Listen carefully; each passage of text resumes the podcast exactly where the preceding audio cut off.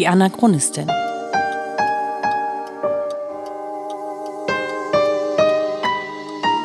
Ein Podcast über die Lebensgeschichte des Widerstandskämpfers Theo Hespers und seiner Nachfahren.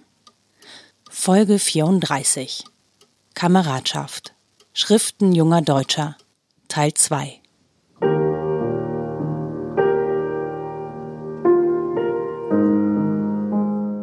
Während sich Plato vor allem mit dem militärischen Teil und den innenpolitischen Querelen des N S-Regimes auseinandersetzt, liegt der Fokus von meinem Großvater ganz klar auf dem, was der katholischen Jugend passiert.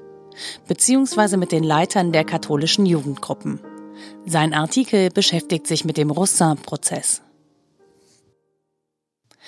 Am achtundzwanzigsten April neunzehnhundertsiebenunddreißig steht in Berlin ein katholischer Priester vor Gericht. Kaplan Josef Cornelius Rossin. Rossin war es nicht genug, von der Kanzel zu predigen. Er war nicht nur katholischer Priester, sondern auch ein politischer Mensch. Nach seiner Priesterweihe im Kölner Dom am sechsundzwanzigsten Juni neunzehnhundertsiebenundzwanzig war er zunächst für fünf Jahre in Oberhausen. Danach wurde er nach Düsseldorf versetzt.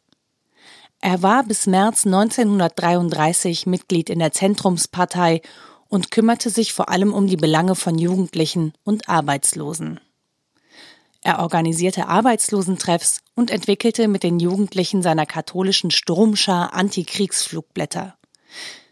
Ich persönlich finde es ja ziemlich befremdlich, dass eine pazifistische, katholische Jugendorganisation Sturmschar heißt. Für mich widerspricht sich das, aber damals fand man das wohl völlig normal. Durch sein soziales Engagement kam Rossin ganz automatisch auch in Kontakt mit kommunistischen Organisationen. Und sie arbeiteten zusammen gegen den Faschismus. Und genau das versuchen die Nazis Rossin im Prozess anzuhängen. Er ist angeklagt wegen versuchter Bildung einer Einheitsfront zwischen Katholiken und Kommunisten und wird am Ende zu elf Jahren Zuchthaus verurteilt. Genau auf diesen Prozess bezieht sich der Aufsatz meines Großvaters in der ersten Ausgabe der Kameradschaft im November neunzehnhundertsiebenunddreißig, den ich hier in Auszügen zitieren und kommentieren werde. Wenn ihr den kompletten Artikel am Stück hören möchtet, dann klickt einfach auf die entsprechende Kapitelmarke. Die führt euch zum Ende des Podcasts. Ihr könnt ja dann wieder hier einsteigen.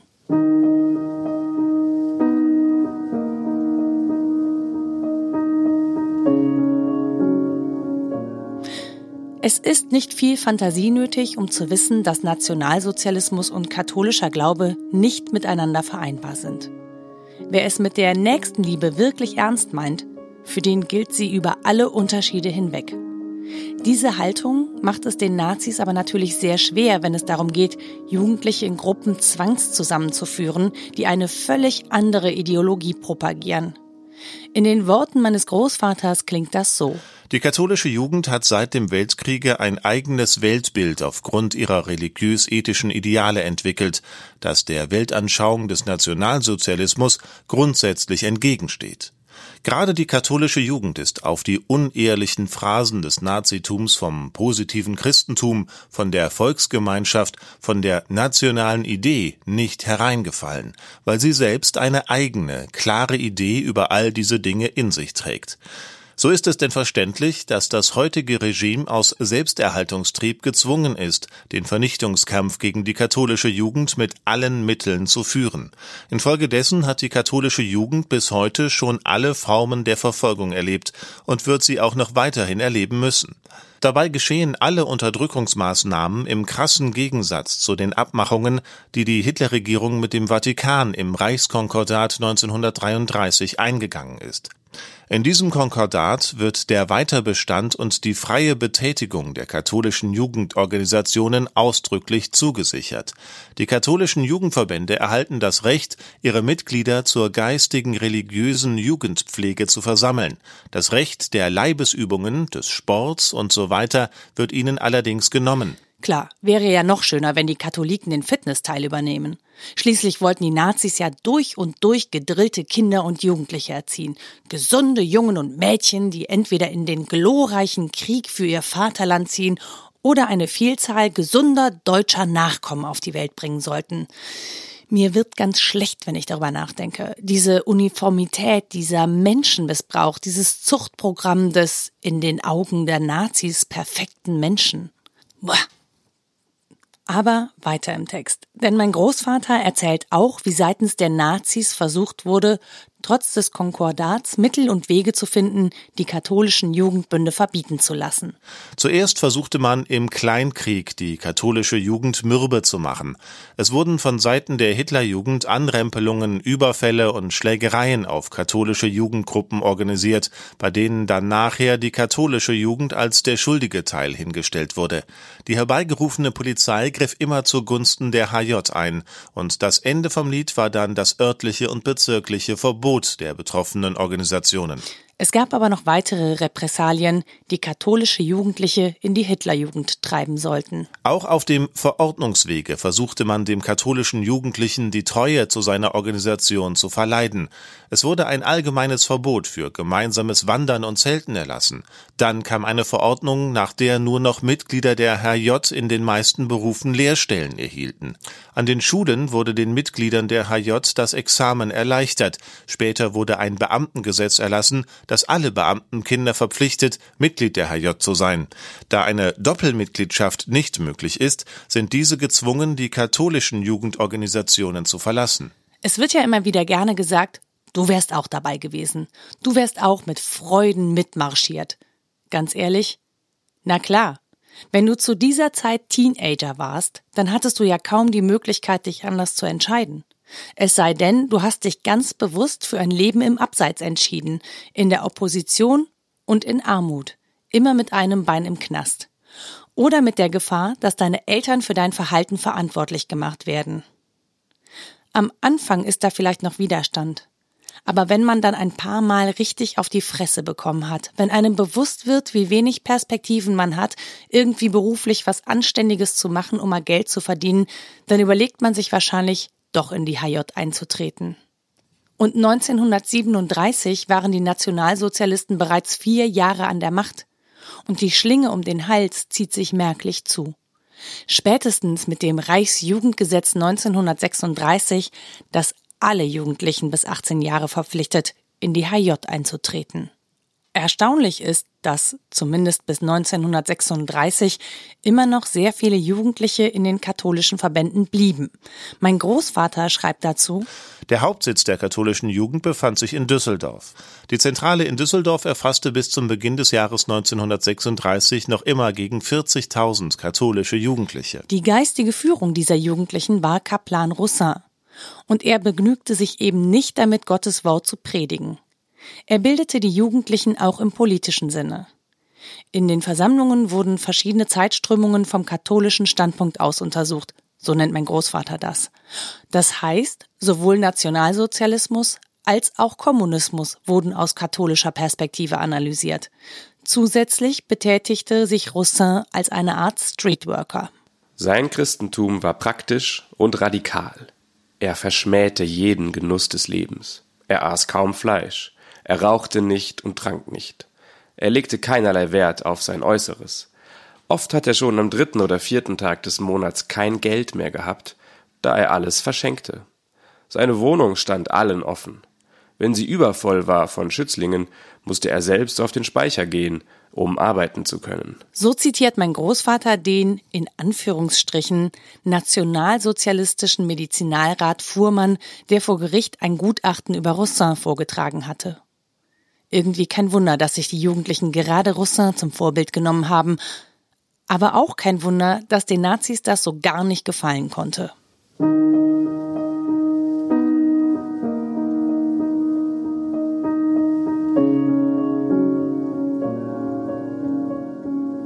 Weil der Einfluss der katholischen Kirche durch Männer wie Rossin den Nazis zu heikel war, gab es im Februar neunzehnhundertsechsunddreißig eine große Verhaftungswelle gegen katholische Jugendführer im Rheinland.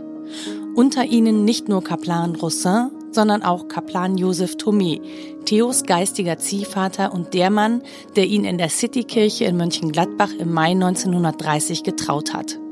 Mein Großvater hatte also durchaus einen persönlichen Bezug zu der Geschichte.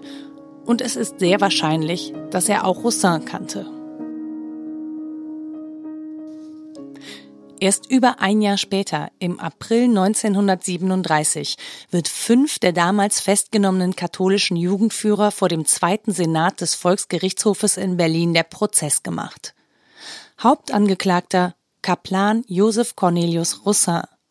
Drei Wochen lang wird dieser Prozess dauern, den Goebbels mit großem Tamtam in den Presseorganen des N S-Regimes ausschlachten wird.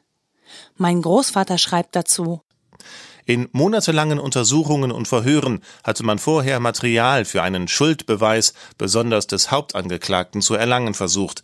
In der übelsten und hässlichsten Weise versuchte man durch Verhöre von Jugendlichen diesem sauberen katholischen Priester hässlichste sittliche Vergehen mit der ihm anvertrauten Jugend anzuhängen, so wie man im Prozess selbst seine rein sachlich, teils seelsorglichen Verbindungen mit der verurteilten Kommunistin Bertha Karg mit einem Schein von Pikanterie zu belasten versuchte. Aber all diese zahlreichen Verhöre erbrachten nicht den leisesten Anhaltspunkt. Selbst die Gestapo eines Naziregimes musste es aufgeben, diesem Priester in sittlicher Beziehung beizukommen. So wurde denn ein Hochverratsprozess gegen Doktor Rossin und seinen Kreis aufgezogen. Das Perfide an dieser Geschichte: Wir wissen inzwischen ziemlich sicher, dass es eben diese Missbrauchsfälle in der Kirche gab und gibt. Und automatisch schleicht sich so etwas wie Misstrauen ein. Dazu muss man aber auch wissen, dass die Nazis relativ fix dabei waren, wegen Paragraph hundertfünfundsiebzig zu ermitteln. Nicht nur gegen katholische Priester, sondern auch in den eigenen Reihen. Ein wirklich sehr kompliziertes Kapitel in der Geschichte der N S-Verfolgung, das an dieser Stelle zwar erwähnt, aber nicht vertieft werden soll. Schlicht, weil das vom Thema wegführen würde. Im Falle Rossins konnte die Gestapo jedenfalls nichts finden, was eine Anklage im Sinne des Paragraphen hundertfünfundsiebzig rechtfertigen würde. Also suchten sie sich ein neues Thema: die Verbindung zu Kommunisten. Aber auch hier konnten die Nazis Rossin im Prinzip nichts nachweisen. Der kommunistische Funktionär Ewald Kaiser sagt vor Gericht aus, Rossins Bestreben sei vor allem darauf ausgerichtet gewesen, kommunistische Jugendliche für die Kirche zurückzugewinnen. Und die eben schon erwähnte Kommunistin Bertha Karg gab auf die Frage zu Rossins kommunistischer Besinnung trotz Drohungen zu Protokoll: Nein, Rossins Haltung war bestimmt von reiner Menschlichkeit und christlicher Nächstenliebe. Gegen die Ziele der Kommunisten hatte er starke religiöse Bedenken, aber als Funktionär des kommunistischen Jugendverbandes, der die Einheit der deutschen Jugend für den Frieden und die Freiheit Deutschlands anstrebt, war es meine Pflicht, auch zur katholischen Jugend Verbindung zu suchen. Mein Großvater kommentiert das mit folgendem Satz: Die Hitler-Diktatur hat an dem urchristlichen Grundsatz, in jedem Menschen, also auch im Kommunisten, den Bruder zu sehen, nichts zu ändern vermocht. Am Ende ist es den Nazis egal, aus welchen Gründen Rossin mit den Kommunisten zusammengearbeitet hat. Denn Rossin muss aus dem Weg geschafft werden. Und Fakten lassen sich ja auch trefflich ignorieren.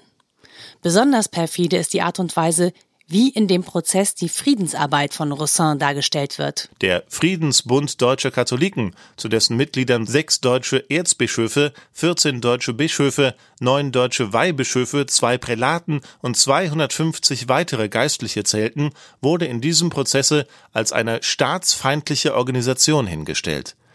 Die Friedensarbeit führender Katholiken vor neunzehnhundertdreiunddreißig wurde ausdrücklich als größter und gemeinster Landesverrat bezeichnet. Es folgt die Beschreibung dieser Szene. Wir hatten uns die Aufgabe gesetzt, in katholischen Kreisen Propaganda für den Friedensgedanken zu treiben, erklärte Kaplan Kremer und erhielt vom Gerichtspräsidenten die Antwort: Ist Ihnen nicht zum Bewusstsein gekommen, dass eine dauernde Betonung des Friedensgedankens in der von ihnen gewählten Form Folgen haben muss? Wer als Apostel herumzieht und den Frieden predigt, der glaubt an den Krieg. Und dann zu Kaplan Rossin wendend, fuhr er fort: Sie haben in der nationalsozialistischen Erhebung eine drohende Kriegsgefahr gesehen, ohne zu bedenken, welche Gefahr sie durch diesen Defätismus heraufbeschwören. Darauf gab Kaplan Doktor Rossin die eindeutig klare Antwort: Ich habe in einer Besprechung mit jungen Katholiken den Standpunkt vertreten, dass der Nationalsozialismus das Chaos bedeutet, weil er zum Kriege führt. Wer sich für den Frieden einsetzt, beschwört damit also die Kriegsgefahr erst recht herauf und verbreitet Angst und Schrecken. Was für ein Verbrechen.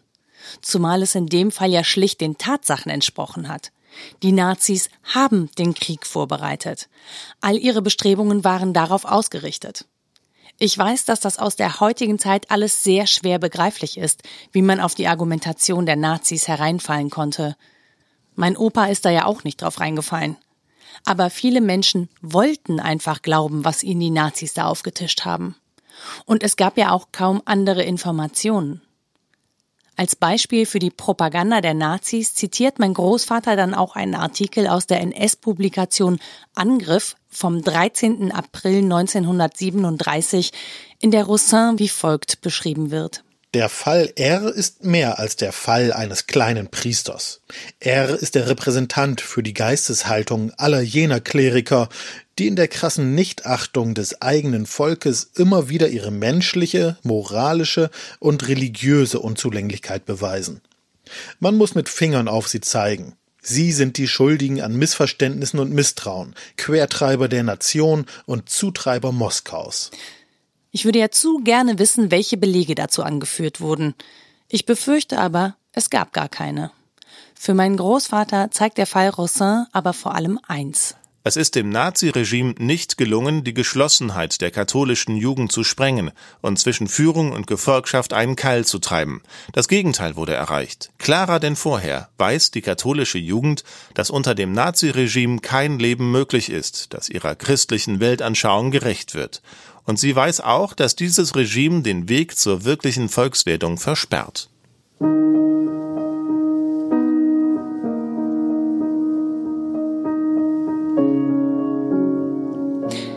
Ich habe keine Ahnung, wie sich solche Schriften auf die ausgewirkt haben, die das im stillen Kämmerlein zu lesen bekommen haben.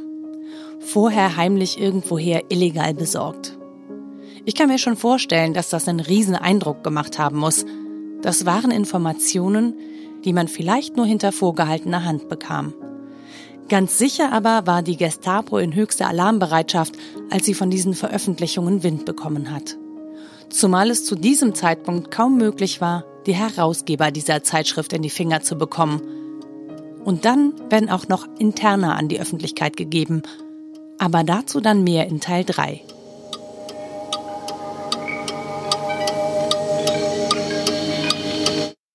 Halt, nicht die Stopptaste drücken. Als kleinen Service gibt es den Artikel von Theo in der ersten Ausgabe der Kameradschaft jetzt zum in Ruhe komplett hören. Brüder in Not. Zum Rossin-Prozess.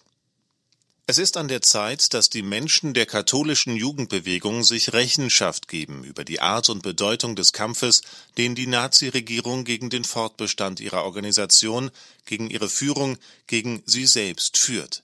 Dieser Kampf ist nicht nur ein Konkurrenzstreit, der dem Totalitätsanspruch der Hitlerjugend entspringt, sondern er ist der Kampf gegen die innere Haltung der katholischen Jugend. Die katholische Jugend hat seit dem Weltkriege ein eigenes Weltbild aufgrund ihrer religiös-ethischen Ideale entwickelt, das der Weltanschauung des Nationalsozialismus grundsätzlich entgegensteht. Gerade die katholische Jugend ist auf die unehrlichen Phrasen des Nazitums vom positiven Christentum, von der Volksgemeinschaft, von der nationalen Idee nicht hereingefallen, weil sie selbst eine eigene, klare Idee über all diese Dinge in sich trägt. So ist es denn verständlich, dass das heutige Regime aus Selbsterhaltungstrieb gezwungen ist, den Vernichtungskampf gegen die katholische Jugend mit allen Mitteln zu führen. Infolgedessen hat die katholische Jugend bis heute schon alle Formen der Verfolgung erlebt und wird sie auch noch weiterhin erleben müssen. Dabei geschehen alle Unterdrückungsmaßnahmen im krassen Gegensatz zu den Abmachungen, die die Hitlerregierung mit dem Vatikan im Reichskonkordat neunzehnhundertdreiunddreißig eingegangen ist. In diesem Konkordat wird der Weiterbestand und die freie Betätigung der katholischen Jugendorganisationen ausdrücklich zugesichert. Die katholischen Jugendverbände erhalten das Recht, ihre Mitglieder zur geistigen religiösen Jugendpflege zu versammeln. Das Recht der Leibesübungen, des Sports und so weiter wird ihnen allerdings genommen. Die katholischen Jugendverbände und Bünde haben sich von Beginn an streng an die Konkordatsbestimmungen gehalten, aber die Nazis versuchten immer wieder, Mittel und Wege zu finden, gegen die katholische Jugend und den Fortbestand ihrer Organisation vorzugehen.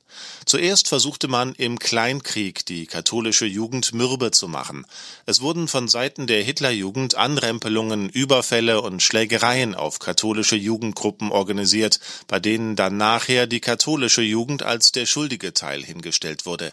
Die herbeigerufene Polizei griff immer zugunsten der H J ein, und das Ende vom Lied war dann das örtliche und bezirkliche Verbot der betroffenen Organisationen.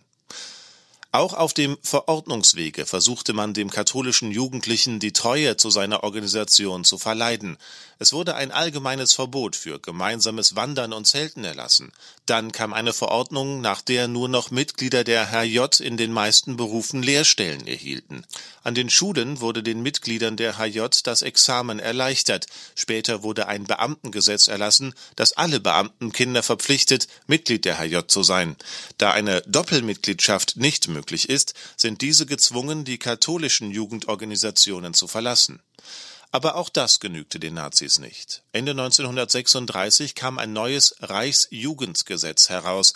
Dieses Gesetz verordnete, dass alle Jugendlichen bis zu achtzehn Jahren Mitglieder der H J sein müssen. Somit ist also praktisch den katholischen Jugendorganisationen jeder Nachwuchs genommen.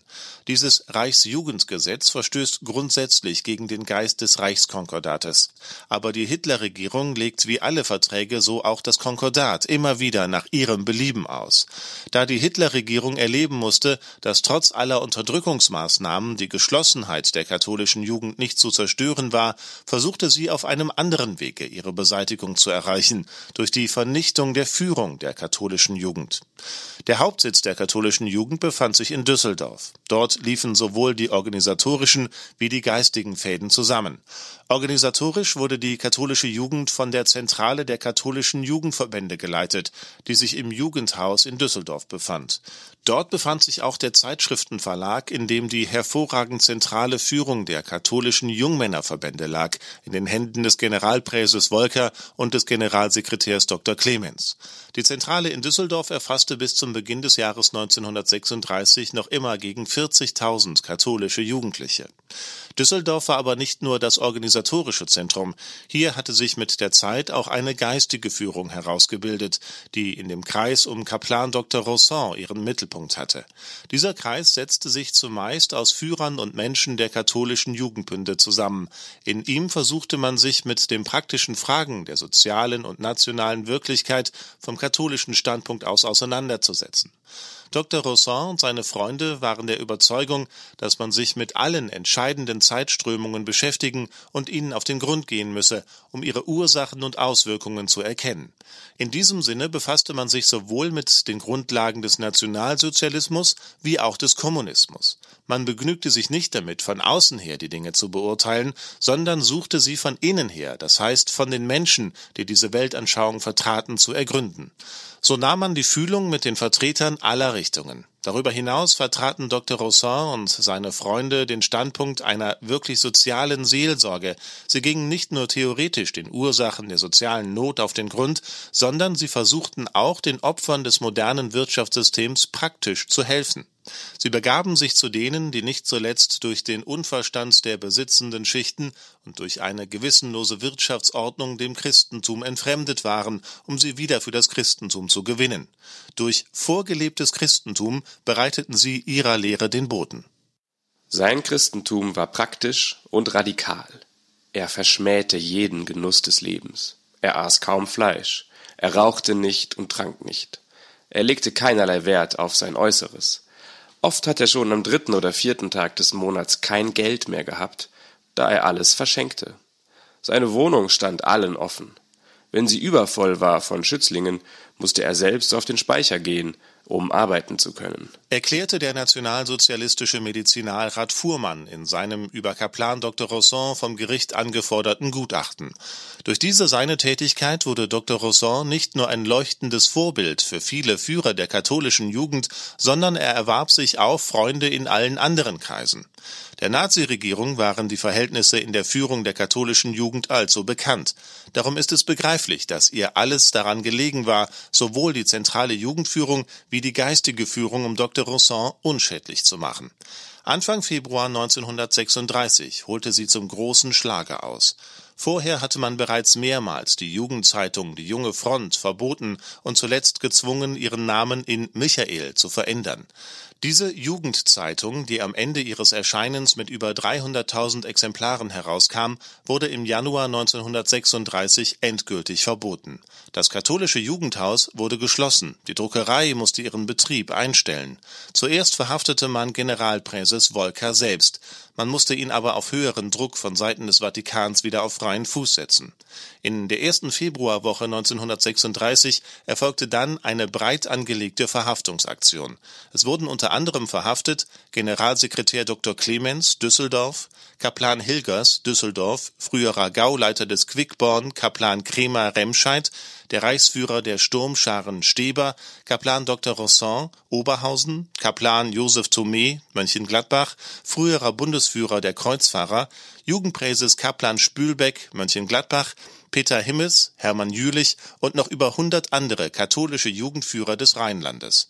Ein Teil der Verhafteten wurde nach monatelanger, teilweise einjähriger Haft wegen Mangels an Beweisen, aber auch erst aufgrund höherer Interventionen wieder freigelassen.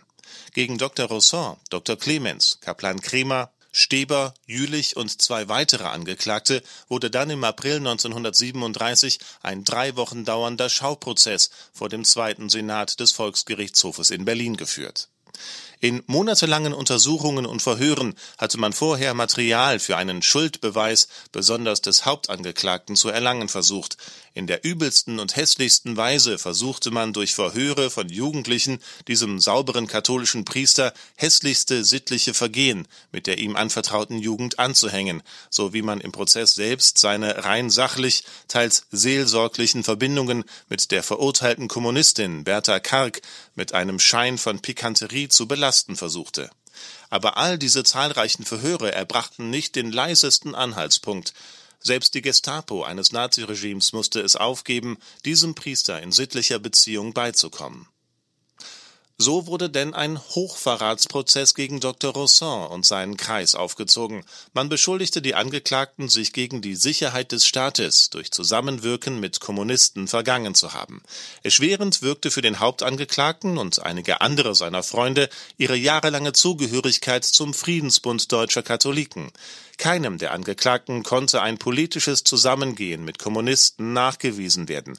Trotzdem wurde der Hauptangeklagte Doktor Rossin zu elf Jahren Zuchthaus, der Reichsführer der Sturmscharen Steber zu fünf Jahren, Jülich zu zwei Jahren und Kaplan Kremer zu achtzehn Monaten Gefängnis verurteilt. Die Begründung lautete auf Vorbereitung und Beihilfe zur Vorbereitung zum Hochverrat. An uns ist es nun, die Frage zu beantworten, was haben Doktor Rossin und die anderen katholischen Jugendführer eigentlich getan? Haben sie wirklich versucht, eine politische Einheitsfront mit den Kommunisten zu bilden? Oder war es gar ihre Absicht, die katholische Jugend den Kommunisten zuzuführen? War ihre Haltung als Mitglieder des Friedensbundes landesverräterisch und gegen die Lebensinteressen des deutschen Volkes gerichtet? Denn diese Vorwürfe macht ihnen das Naziregime und versuchte sie durch die Prozessführung mit Beweisen zu begründen. Aber ihr ganzes Bemühen war umsonst. Trotz der raffiniertesten Manöver, trotz Bedrohungen der Zeugen und der gesuchtesten Unterschiebungen gelang es nicht, auch nur einen für einen vernünftigen Menschen stichhaltigen Beweis für die Begründung der Anklage des Urteils zu finden. Die Verbindungen mit Kommunisten, die man Doktor Rossin und seinen Freunden vorwirft, entsprangen einer sozial eingestellten Seelsorgetätigkeit, wie sie in der modernen Wirklichkeit jeder verantwortungsbewusste Geistliche führt. Rossins Bestreben war vor allem darauf gerichtet, die kommunistischen Jugendlichen, mit denen er in Verbindung kam, für die Kirche zurückzugewinnen. Er handelte ganz und gar nach der Weltanschauung Roms und nach allgemeinen Menschlichkeitsideen. Deshalb vor allem interessierte sich Rossin sehr für ökonomische Fragen, für soziale Fragen der Arbeiterschaft und für die Probleme des Friedens, sagte der kommunistische Funktionär Ewald Kaiser aus. Und die Kommunistin Bertha Karg gab trotz Drohungen der Gerichtsvorsitzenden auf die Frage nach Rossins angeblicher kommunistischer Gesinnung die Antwort: Nein, Rossins Haltung war bestimmt von reiner Menschlichkeit und christlicher Nächstenliebe. Gegen die Ziele der Kommunisten hatte er starke religiöse Bedenken, aber als Funktionär des kommunistischen Jugendverbandes, der die Einheit der deutschen Jugend für den Frieden und die Freiheit Deutschlands anstrebt, war es meine Pflicht, auch zur katholischen Jugend Verbindung zu suchen. Die Hitler-Diktatur hat an dem urchristlichen Grundsatz, in jedem Menschen, also auch im Kommunisten, den Bruder zu sehen, nichts zu ändern vermocht. Das Christentum ist für den wirklichen Christen eine Realität, die sein ganzes Leben, sein privates wie sein öffentliches durchdringt. Für ihn ist keine politische Konzeption möglich, die sich nicht mit dem Christentum und ihren Wertungen verträgt. So ging es, um es einmal ganz deutlich zu sagen, bei diesem Prozess um den Kampf zwischen zwei Weltanschauungen schlechthin. Auf der einen Seite stand der Nationalsozialismus, mit allen Machtmitteln ausgerüstet und auch gewillt, mit allen Mitteln, die einer skrupellosen Macht zur Verfügung stehen, seinen Gegner zu vernichten. Und auf der anderen Seite standen die Vertreter des Christentums, denen bei der Herausstellung ihrer Überzeugungen einzig ihr gutes Gewissen als Bundesgenosse blieb. Die Angeklagten des Rossin-Prozesses haben nichts anderes getan, als nach ihrer christlichen Überzeugung gelebt und gehandelt. Und diese, ihre Überzeugung, haben sie auch vor Gericht verteidigt. Zwischen Staatsvergottung des Hitlertums und Rassenvergottung und christlicher Wertung des Menschen und des Volkes gibt es keine Brückung. Nationalsozialistischer Machiavellismus und christliche Auffassungen zum Volksleben und internationaler Politik sind unvereinbare Gegensätze. Das zeigte sich sehr scharf auch in der Behandlung der Friedensfrage. Mehr als alles Gerede Hitlers und seiner Gehilfen über Frieden ist die Behandlung der Friedensfrage im Rossin-Prozess aufschlussreich für den wirklichen Friedenswillen des Nationalsozialismus. Der Friedensbund Deutscher Katholiken, zu dessen Mitgliedern sechs deutsche Erzbischöfe, vierzehn deutsche Bischöfe, neun deutsche Weihbischöfe, zwei Prälaten und zweihundertfünfzig weitere Geistliche zählten, wurde in diesem Prozesse als eine staatsfeindliche Organisation hingestellt. Die Friedensarbeit führender Katholiken vor neunzehnhundertdreiunddreißig wurde ausdrücklich als größter und gemeinster Landesverrat bezeichnet. Dem Generalsekretär Doktor Clemens, einer der Angeklagten, wurde es sehr übel genommen, dass er neunzehnhundertdreiunddreißig auf der Tagung der katholischen Jugend Frankreichs geredet und für den Frieden und für die Verständigung der beiden Völker eingetreten sei. Wir hatten uns die Aufgabe gesetzt, in katholischen Kreisen Propaganda für den Friedensgedanken zu treiben, erklärte Kaplan Kremer und erhielt vom Gerichtspräsidenten die Antwort: Ist Ihnen nicht zum Bewusstsein gekommen, dass eine dauernde Betonung des Friedensgedankens in der von Ihnen gewählten Form Folgen haben muss? Wer als Apostel herumzieht und den Frieden predigt, der glaubt an den Krieg. Und dann zu Kaplan Rossin wendend, fuhr er fort: Sie haben in der nationalsozialistischen Erhebung eine drohende Kriegsgefahr gesehen, ohne zu bedenken, welche Gefahr sie durch diesen Defätismus heraufbeschwören. Darauf gab Kaplan Doktor Rossin die eindeutig klare Antwort: Ich habe in einer Besprechung mit Jungkatholiken den Standpunkt vertreten, dass der Nationalsozialismus das Chaos bedeutet, weil er zum Kriege führt. Vom Christentum her kann es nur eine Verdammung des Angriffskrieges geben. Der Krieg kann uns als unabwendbares Schicksal treffen, und er muss und kann nur bejaht werden in der Abwehr eines Angriffes und in der Verteidigung der natürlichen Rechte von Volk und Vaterland. Aber der Krieg bleibt trotzdem ein Übel, das der Christ nie wollen und wünschen kann. Demgegenüber vertritt der Nationalsozialismus die Auffassung, dass man den Krieg vorbereiten und führen dürfe zur Erreichung imperialistischer Ziele. Es lag dem Naziregime vor allem auch daran, die angeklagten Jugendführer bei ihrer eigenen Gefolgschaft, der Masse der katholischen Jugend, in Missachtung zu bringen. Es war dem System nur allzu gut bekannt, dass die katholische Jugend bewusst national denkt. So sollte der Beweis erbracht werden, dass Doktor Rossin und seine Freunde, ja darüber hinaus die Haltung des gesamten deutschen Katholizismus und besonders seines Klerus, gegen die Lebensinteressen des deutschen Volkes verstoße. So schreibt der Angriff am dreizehnten April neunzehnhundertsiebenunddreißig: Der Fall R ist mehr als der Fall eines kleinen Priesters. Er ist der Repräsentant für die Geisteshaltung aller jener Kleriker, die in der krassen Nichtachtung des eigenen Volkes immer wieder ihre menschliche, moralische und religiöse Unzulänglichkeit beweisen. Man muss mit Fingern auf sie zeigen. Sie sind die Schuldigen an Missverständnissen und Misstrauen, Quertreiber der Nation und Zutreiber Moskaus. Aber alle Versuche, Führung und Gefolgschaft zu trennen, scheiterten an der Treue und Wahrheitsliebe der Sturmscherler. Das Verhör dieser jungen Menschen wurde statt der beabsichtigten Anklage eine Ehrung für den verfolgten Priester und ein leuchtendes Beispiel bündischer und katholischer Treue. Selbst der Goebbelsche Angriff muss bekennen: Alle diese jungen katholischen Zeugen stockten, schweigen in langen Zwischenräumen und sind alle darauf bedacht, nur ja nicht ihren Kaplan Doktor Rossin zu belasten. Es ist dem Naziregime nicht gelungen, die Geschlossenheit der katholischen Jugend zu sprengen und zwischen Führung und Gefolgschaft einen Keil zu treiben. Das Gegenteil wurde erreicht. Klarer denn vorher weiß die katholische Jugend, dass unter dem Naziregime kein Leben möglich ist, das ihrer christlichen Weltanschauung gerecht wird. Und sie weiß auch, dass dieses Regime den Weg zur wirklichen Volkswertung versperrt. Weil sich so eine Podcast-Folge ohne fremde Hilfe überhaupt nicht produzieren lässt, möchte ich mich an dieser Stelle ganz herzlich bei meinen Sprecherinnen und Sprechern bedanken. Das waren Julia Möckel, Klaus Jansen, Thomas Ruscher, Benjamin Weber und Arne Orgasser. Für die wunderbare Musik danke ich Anja Arnold.